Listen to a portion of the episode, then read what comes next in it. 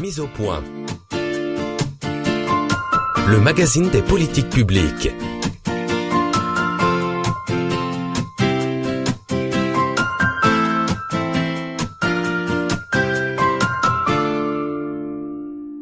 Euh, chers auditeurs, chères auditrices, bonjour. Je suis aujourd'hui avec euh, Madame Valérie Drézé-Humez. Bonjour. Donc vous êtes à la représentation de la Commission européenne à Paris et euh, j'ai tout de suite une première question qui me, vient à l'esprit. Pourquoi la corruption et pourquoi l'Union européenne? En, quelques mots, quel rapport? Et en d'autres termes, pourquoi vous vous intéressez à la corruption? Ben, La corruption, c'est vraiment un poison totalement insidieux. D'abord, ça nuit tout simplement à la mise en œuvre des politiques et objectifs européennes. Par exemple, un des grands euh, vecteurs de l'Europe, c'est le marché intérieur. Si effectivement euh, la corruption intervient dans le fonctionnement du marché intérieur, un des grands moyens, des gros potentiels européens ne peut pas vraiment prendre sa pleine mesure. Et évidemment, dès l'instant où au niveau européen, nous sommes liés à la gestion de fonds publics, hein, euh, de fonds qui viennent des citoyens européens, nous avons un devoir véritablement de s'occuper de cette question de, de corruption. C'est aussi effectivement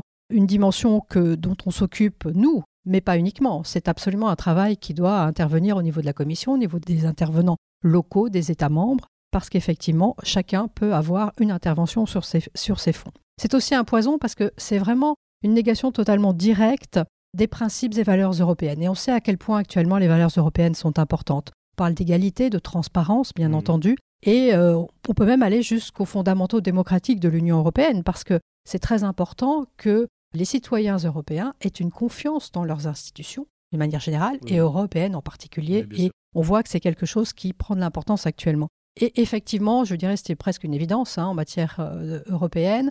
Il y a une dimension transfrontalière, donc l'intervention européenne est absolument nécessaire en matière de, corruption. Donc voilà, euh, pour, il faut lutter contre ce fléau. Le rôle de l'Union européenne est, vraiment naturel, euh, comme je l'expliquais. Et on le retrouve vraiment dès le début dans, le traité du fonctionnement sur l'Union européenne, hein, en son article 83, sans aller trop dans, trop dans les détails, puisque une dimension très importante, c'est que cet article fait de la corruption un crime européen. On le retrouve une, liste hein, dans, cet article. Alors je ne vais pas tous les citer, mais par exemple, c'est au même niveau que le terrorisme. Donc on ah voit l'importance de la notion de lutte contre la corruption au cœur du traité euh, européen. Et ce qui est important notamment d'avoir cette base juridique, ça va permettre au niveau européen que l'on assure qu'il y ait des règles minimales dans l'ensemble des États membres pour assurer qu'il y ait des infractions et des sanctions qui soient capables de mettre fin à la corruption ou au moins de, freiner le développement de, cette corruption. Alors aujourd'hui, c'est effectivement une priorité politique. Hein. Je dirais, bon, d'abord, on répond au traité, mais c'est une importance politique vu les enjeux et les financements européens notamment. Et euh, la, présidente de la Commission européenne, hein, Ursula von der Leyen, dans son discours sur l'état de l'Union, son discours annuel de septembre 2022, elle a rappelé à nouveau cette importance, faisant écho à ce que je disais, l'importance des valeurs européennes et de la démocratie et le lien avec le risque que fait jouer la corruption dans, cette dimension. Et donc, vis-à-vis de cette situation qui paraît beaucoup plus préoccupante, elle a annoncé euh, une revue du cadre justement de lutte contre la corruption et annoncé de nouvelles mesures donc on verra notamment euh, une étude qui va être lancée sur le renforcement de la lutte contre la corruption. Et ça, c'est vraiment une réponse directe à la stratégie de lutte contre la corruption de 2021. On voit aussi, euh, et suivant, puisque nous travaillons à 27 États membres, c'est toujours intéressant de voir ce qui est fait dans les différents pays. Donc un manuel de bonne pratique a aussi euh, été, a été publié il y a maintenant presque deux mois, effectivement. Et d'autres mesures sont prévues avec un paquet anticorruption bah, pour la fin de ce mois, donc euh, ce mois d'avril, ça sera assez rapide, avec une communication et aussi une proposition de directive. Et l'objectif, ça sera vraiment d'assurer que toutes les formes de, corruption sont couvertes par des infractions pénales. Parce qu'effectivement, s'il n'y a pas de sanctions et s'il n'y a pas de moyens de freiner ou de tuer dans l'œuf finalement mmh. euh, la corruption, alors effectivement, on est toujours presque à courir derrière. Et la prévention, est vraiment très importante et dont l'importance aussi de le faire connaître à vos auditeurs euh, en amont, d'avoir cette sensibilité. Euh, je, faisais un lien particulier entre la corruption et la démocratie. Il y aura aussi euh, fin mai une autre proposition de la Commission européenne justement sur un, paquet de mesures, un ensemble, un train de mesures sur la défense de la démocratie et notamment une dimension qui est l'ingérence des puissances externes, puisqu'on ah, a vu malheureusement que c'était une dimension que nous devions encore plus euh, prendre en compte. et de voir justement comment cette dimension doit être gérée au niveau aussi des infiltrations et des corruptions possibles par cette source. Donc voilà, un cadre législatif euh, anticorruption qui évolue, qui, parce que évidemment la créativité en la matière évolue aussi, donc on doit aussi au niveau euh, des politiques publiques s'adapter à cette dimension et qui permet aussi de répondre à la Convention des Nations Unies contre la corruption, puisque l'Union européenne y a adhéré en 2008, hein, donc c'est normal que nous remplissions nos obligations vis-à-vis de, de, cette, de cette convention. Et euh, la, Commission suit vraiment euh, de manière proche, hein, comme toutes les parties à cette convention, les mesures nécessaires pour répondre euh, aux exigences de cette convention. Elle a fait une auto-évaluation, notamment sur certains domaines en particulier. Et il y aura, dans le cadre de cette convention, une évaluation entre pairs qui est faite hein, régulièrement pour assurer qu'effectivement, bah, finalement, chacun fait ce qu'il dit et ce à quoi il s'est engagé. Ce qui est quand même, en matière de corruption, un premier bon exemple qu'il faut, faut souligner. Un dernier point peut-être qui est intéressant dans cette espèce de, euh, de, constellation d'éléments de lutte contre la, corruption, c'est le rapport sur l'état de droit qui a maintenant euh, quelques années et qui en juillet 2022 a eu pour la première fois des recommandations adressées à l'ensemble des États membres hein, et notamment en matière euh, de lutte contre la corruption. Donc pour ce qui concerne la France, ce rapport a notamment conclu à la nécessité que les infractions qui relèvent de la corruption à haut niveau soit bien poursuivi et qu'il y ait une application cohérente des règles relatives en matière de lobbying, quelles que soient les activités. Donc on voit que les États membres euh, sont aidés par des bonnes pratiques pour mettre en œuvre le cadre législatif européen, mais aussi qu'il y a un, rapport et un suivi pour euh, être sûr que euh, ce qui est sur le papier se traduit dans la réalité surtout. D'accord. Mais vous voyez, je ne soupçonnais pas, euh, en vous invitant ici, je, je, vous invitais moi pour l'Eurobaromètre, je ne soupçonnais pas qu'il y avait tout cet aspect, euh, de cette dimension, cet agenda européen euh, anti-corruption, et je suis, je suis assez surpris, positivement surpris, venant de l'Agence française anti-corruption. Donc l'Union européenne a une vraie action en, réalité. Hein. Tout à fait.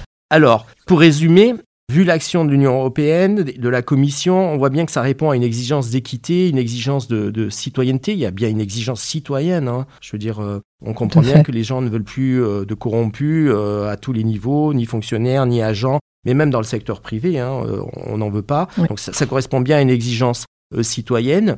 Et d'une certaine manière, c'est aussi une composante d'un marché intérieur qui est efficace. Pas de corruption, ça veut dire qu'on a un marché qui marche plutôt assez bien et c'est euh, ce à quoi tous les citoyens peuvent s'attendre et doivent s'attendre. Alors, est-ce qu'on a une, une idée du montant de la corruption en Europe? Alors la difficulté, c'est que par euh, définition, c'est assez occulte, hein, euh, donc c'est toujours difficile d'estimer cet impact de la corruption. Il faut savoir au niveau international que quand même l'Union européenne, on parlait de, la Convention précédemment, est quand même une des zones les moins soumises à la corruption. Il ne faut pas se reposer sur ses lauriers, hein, bien entendu, mais c'est aussi quand même important à, s'en souvenir. Le service de recherche du Parlement européen avait fait une, évaluation et en fait l'avait euh, rapporté aux citoyens, puisque finalement c'est la première victime en tant que, mmh. contributeur, et avait évalué un coût moyen euh, de 1139 euros par personne et par an. Voilà. Bon, il y a beaucoup de chiffres qui courent, comme je le disais. C'est toujours un peu difficile d'être sûr, mais en tout cas, ça, c'est un premier chiffre. Et je pense que le lien avec le citoyen est, une façon de chiffrer qui est assez intéressante. selon l'Eurobaromètre spécial donc, euh, qui est mené par la Commission sur la perception de la corruption par les citoyens, l'Eurobaromètre de, de juillet 2022, 68% tout de même des Européens estiment que la corruption est présente dans leur pays, mmh. ce qui est quand même euh, un chiffre plutôt significatif. Et même 41% pensent que cela s'est aggravé dans les dernières années. Pour eux, en fait, les efforts des gouvernements ne sont pas encore suffisants. Donc, à nouveau, hein, pour revenir à notre introduction, encore le besoin de sensibiliser tous ceux qui peuvent, de près ou de loin, euh, se retrouver dans des situations où la corruption devient une tentation est, vraiment très important. Et en termes d'impact, je crois que c'est important de rappeler, euh, je parlais de la définition du crime de corruption au niveau du terrorisme, qu'effectivement, via la corruption, on alimente beaucoup d'autres crimes et d'autres crimes aussi qui sont euh, caractérisés comme tels au niveau européen. La criminalité, effectivement, le terrorisme, le crime organisé. Donc ça, c'est vraiment un, moteur pour ce type de criminalité qui, mine une société et qui, euh, comme je le disais précédemment, va saper la confiance euh, dans les institutions. Et ça, c'est vraiment, si on veut parler de démocratie, et notamment au niveau européen, c'est vraiment important de s'occuper à la racine de ce type de, poison, hein, vraiment pour la démocratie. Et puis, il faut voir aussi, c'est des zones, euh, l'un des objectifs au niveau de l'Union européenne, c'est la prospérité, euh, le développement de, chacun. Donc, effectivement, la corruption a un effet négatif sur la prospérité la croissance économique, puisqu'elle va créer une incertitude pour les entreprises. Hein. Je vais passer un marché, mais qu'est-ce qui va se passer euh, de manière occulte? Bon, déjà, ça réduit les possibilités. Donc, du coup, les investissements qui peuvent être nécessaires ne vont pas être faits. Et donc, cet impact sur la concurrence euh, euh, entre entreprises est mauvaise. Et puis, évidemment, sans parler de l'impact sur les finances publiques, que nous sommes, euh, en tant qu'agents publics, les premiers à devoir défendre. Mais chacun a un rôle à ce, titre, hein, en tant que, par exemple, promoteur de marché public ou ceux qui vont soumissionner, bien entendu. Donc voilà, pour cet aspect industriel, je crois que c'est important de voir que les entreprises, par exemple, pour elles, considèrent à plus de 30% que c'est vraiment un problème aussi dans leur euh, vie d'entreprise de tous les jours. Donc si on avait encore besoin d'autres arguments, c'est vraiment quelque chose dont il faut se saisir et de se saisir dans la continuité. D'accord, donc ce sont des chiffres assez, assez importants, c'est assez édifiant. Et je me rappelle d'un chiffre produit par le... Alors je crois que c'était le Fonds monétaire international en 2013-2014 qui avait chiffré à à peu près 2% de la richesse mondiale le, le coût de la corruption. C'est énormissime. Mhm. Je crois que c'est à peu près, c'était à l'époque, hein, c'était le, le, PIB du Canada ou de l'Espagne. Donc, euh, si vous vous rendez compte, si ces PIB étaient transformés en hôpitaux, en autoroutes, euh, mhm. en soins, en éducation, euh, donc c'est bon, c'est un véritable coût. nous en sommes tous convaincus. Alors, revenons à notre eurobaromètre.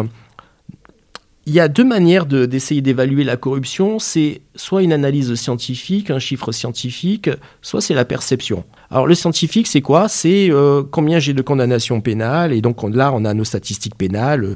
Il y a eu tant de condamnations pour trafic d'influence. Bon, c'est plutôt objectif, parce que ce sont des statistiques qui ont été produites par les ministères de la Justice. Euh, de notre côté, c'est aussi imparfait. Pourquoi? Parce que euh, toutes les affaires ne sont pas remontées euh, à la justice. Hein. Il y a des affaires qui se règlent comme ça. je ne dis pas entre copains, mais voilà, on, met des sanctions administratives et ça ne va pas forcément au parquet devant le juge. Bon, voilà, c'est une mesure. Elle est imparfaite, mais elle existe. De notre côté, il y a les, indices de perception. C'est-à-dire qu'on va essayer de mesurer quelle est la perception euh, du citoyen et la perception des entreprises, hein, puisque vous, vous citiez également les entreprises. Mais ma première question, c'est est-ce que la perception, est-ce que c'est pas quelque part euh, le fantasme, le on-dit, euh, ou est-ce qu'il y a une part de vécu, une part d'impression? Enfin, c'est occulte un peu, j'ai l'impression, cette notion de, perception. Bah, je crois que comme dans beaucoup de domaines, on a besoin de données, de faits objectifs, et en la matière, la perception qui est mesurée par l'eurobaromètre, c'est important parce qu'effectivement, ce ressenti des citoyens européens face à la corruption va peut-être être un indicateur de leur réalité. Et notamment dans cet eurobaromètre, on leur pose euh, un certain nombre de questions sur, euh, par exemple, l'acceptabilité de remettre un cadeau euh, au moment d'obtenir l'accès à, un service public. Mmh.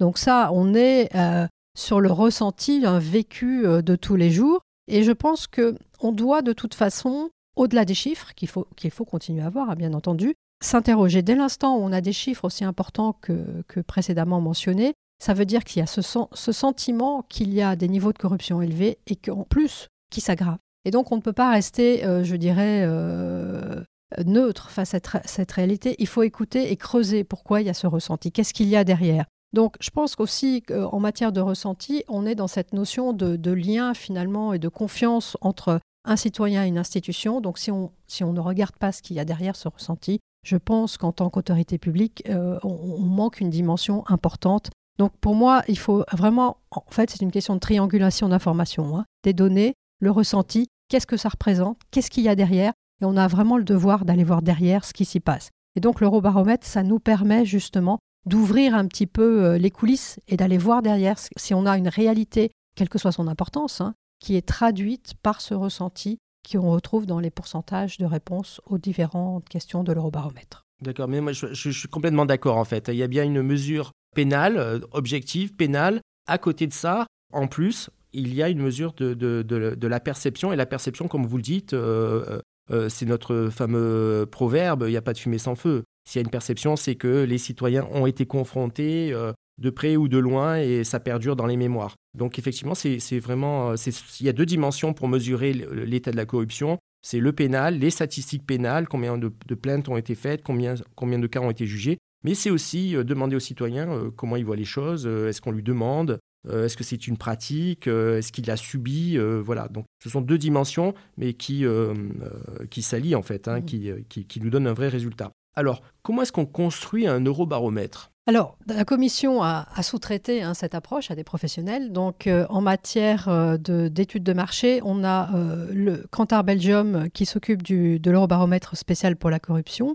et Ipsos pour un eurobaromètre flash sur ces aspects. Et donc, ces, ces, deux entités travaillent pour l'ensemble des institutions européennes, tout simplement, sont habituées à faire ce type d'enquête de marché. Les différentes directions générales que nous avons, donc euh, pour faire une analogie à un ministère, hein, direction générale de, mhm. l'environnement ou, euh, ou d'autres domaines ou de l'industrie, peuvent demander justement qu'il y ait des enquêtes euh, un peu plus affinées par rapport aux problématiques qu'elles connaissent mieux dans leur domaine. Et à ce moment-là, l'eurobaromètre va se focaliser un peu plus sur des questions, des questions précises. L'idée, c'est vraiment qu'on ait un outil qui réponde le mieux au suivi qu'on a besoin de faire ou à la connaissance d'un domaine pour éclairer des actions, euh, des actions euh, législatives éventuelles, des actions administratives ultérieurement. Alors, euh, c'est effectivement des contractants externes hein, qui, s'en occupent, hein, mais la commission et les directions générales restent maîtres du produit, hein, et notamment de la lecture du, rapport qui va être produit par, par, par Kantar et par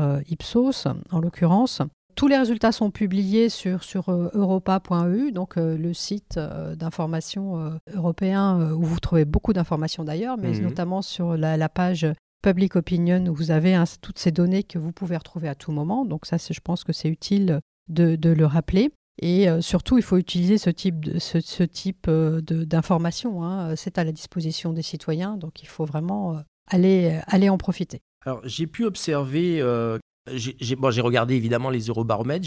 bon, il y en a plusieurs, je crois qu'il y en a 5-6. J'ai pu observer que les questions ne changeaient pas euh, d'un eurobaromètre à l'autre. Tout à fait. Euh, l'idée, c'est vraiment d'avoir une stabilité pour mesurer les évolutions. Et notamment en matière de corruption, puisqu'on disait précédemment qu'il y a un sentiment d'aggravation pour les citoyens européens, de voir quelle est la tendance, si on va dans la bonne direction, tout simplement, tout simplement c'est vraiment des bons indicateurs de l'efficacité des politiques publiques. Donc on suit cette tendance donc par exemple, si on prend le cas de la France, euh, une des questions était dans quelle mesure considérez-vous que la corruption est un phénomène répandu? On voit en à peu près 10 ans, hein, entre 2011 et 2022, une diminution hein, de 71 à 64% Alors vous me direz que elle reste limitée, hein, cette diminution, ce qui à nouveau justifie euh, l'importance de continuer à mmh. sensibiliser, à travailler sur cette question, puisque manifestement, on n'est pas encore au bout du chemin. Alors l'intérêt d'un eurobaromètre, c'est à la fois on a une vision à un instant T, puisque c'est de la statistique. On pose une question à un moment donné, bon, bah, c'est le vécu sur ce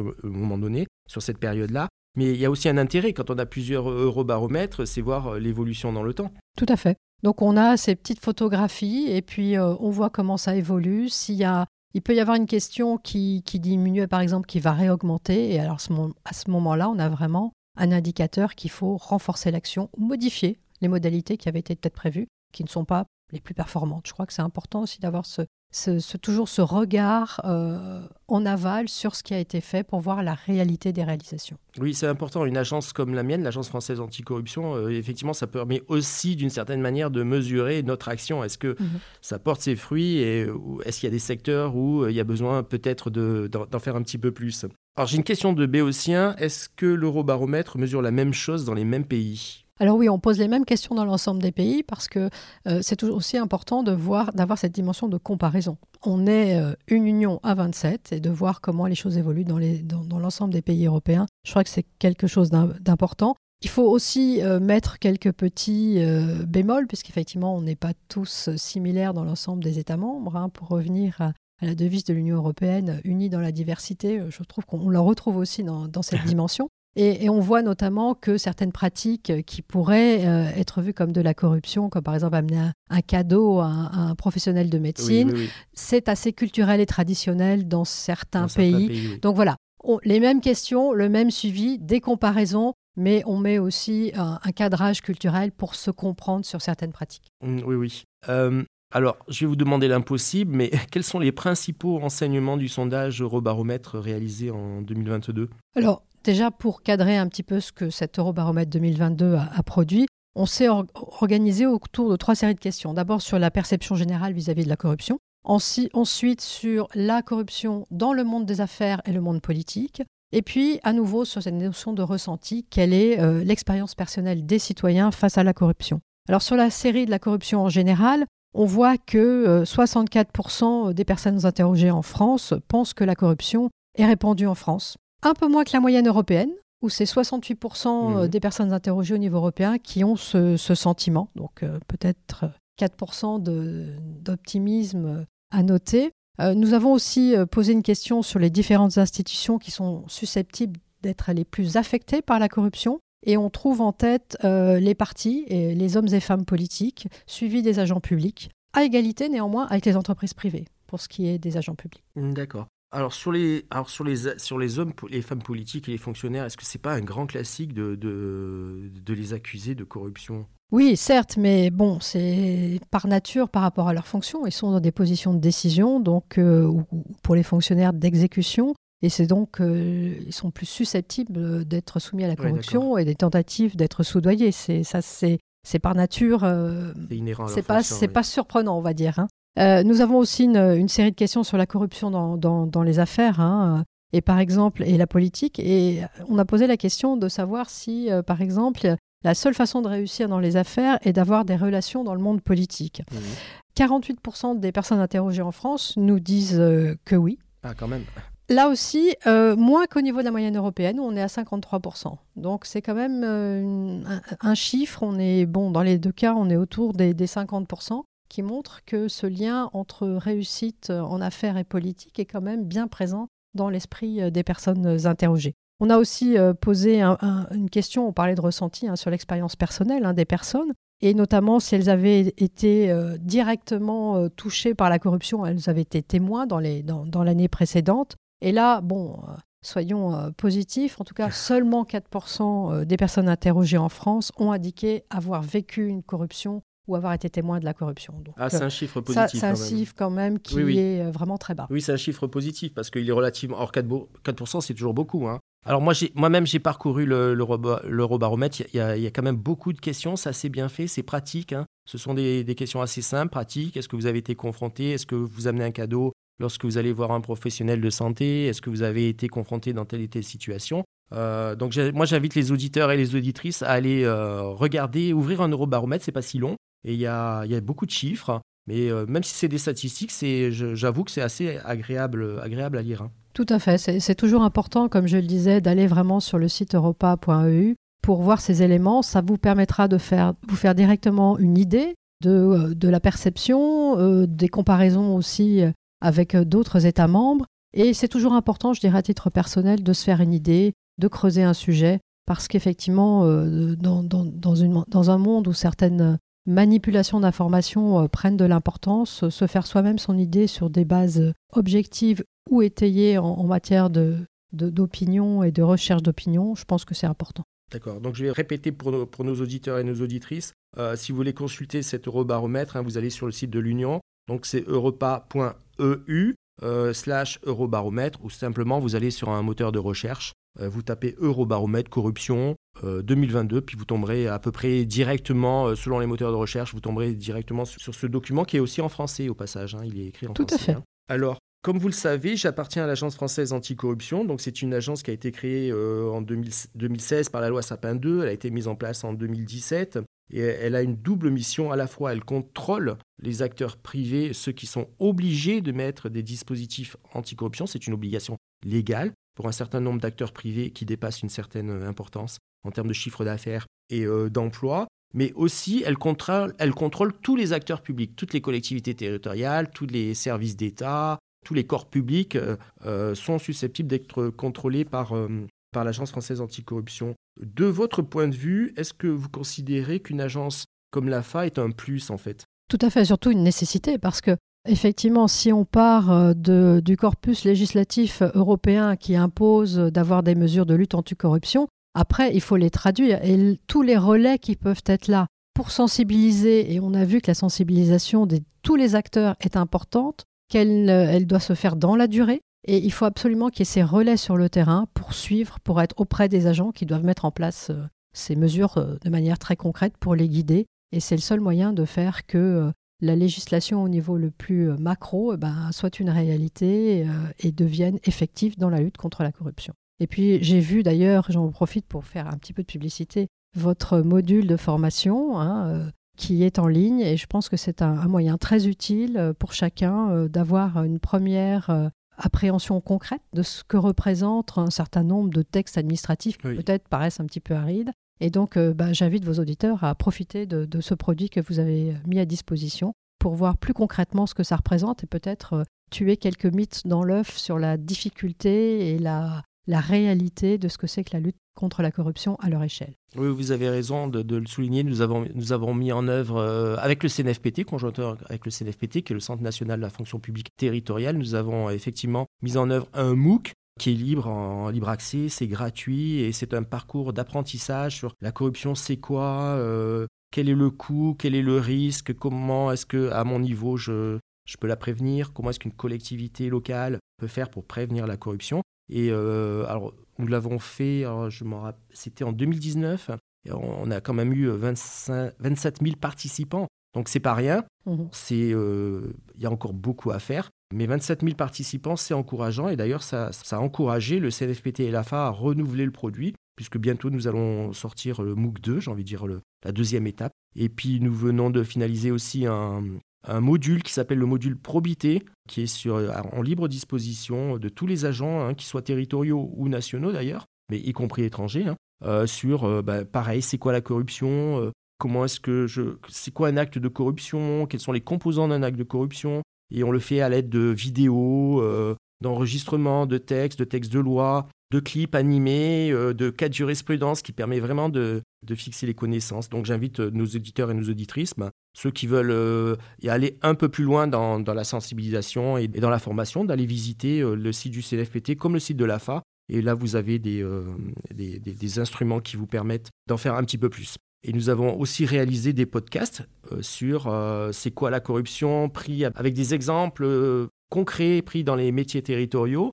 Parce que la corruption, c'est voilà, un article du code pénal, mais quand vous lisez un article du code pénal, ma foi, c'est pas évident non plus. Là, on a pris des exemples précis euh, avec des cas jugés. Puis nous avons un deuxième, une deuxième podcast sur euh, c'est quoi la mesure, euh, hein, ce que nous évoquions, la mesure de la corruption. Est-ce que c'est compliqué? Est-ce que c'est facile? Qu'est-ce qu'il faut en déduire? La cartographie nationale des risques de corruption, ça veut dire quoi? De cartographier la nation en termes de risques de corruption. Donc c'est un vrai travail. Et puis une troisième, un troisième podcast sur sur comment prévenir la corruption, que faire quand on reçoit des cadeaux, c'est quoi un conflit d'intérêt, que fait un agent en situation de conflit d'intérêt. Et puis là, vous êtes venu aujourd'hui pour nous présenter l'eurobaromètre, qui est aussi une dimension de la prévention de la corruption. En tout cas, je crois que j'en ai fini avec mes questions et je vous remercie infiniment d'être venu aujourd'hui. Merci à vous et surtout euh, continuez ce travail pour euh, faire que la lutte contre la corruption soit une réalité à tous les niveaux. Merci infiniment. Mise au point le magazine des politiques publiques.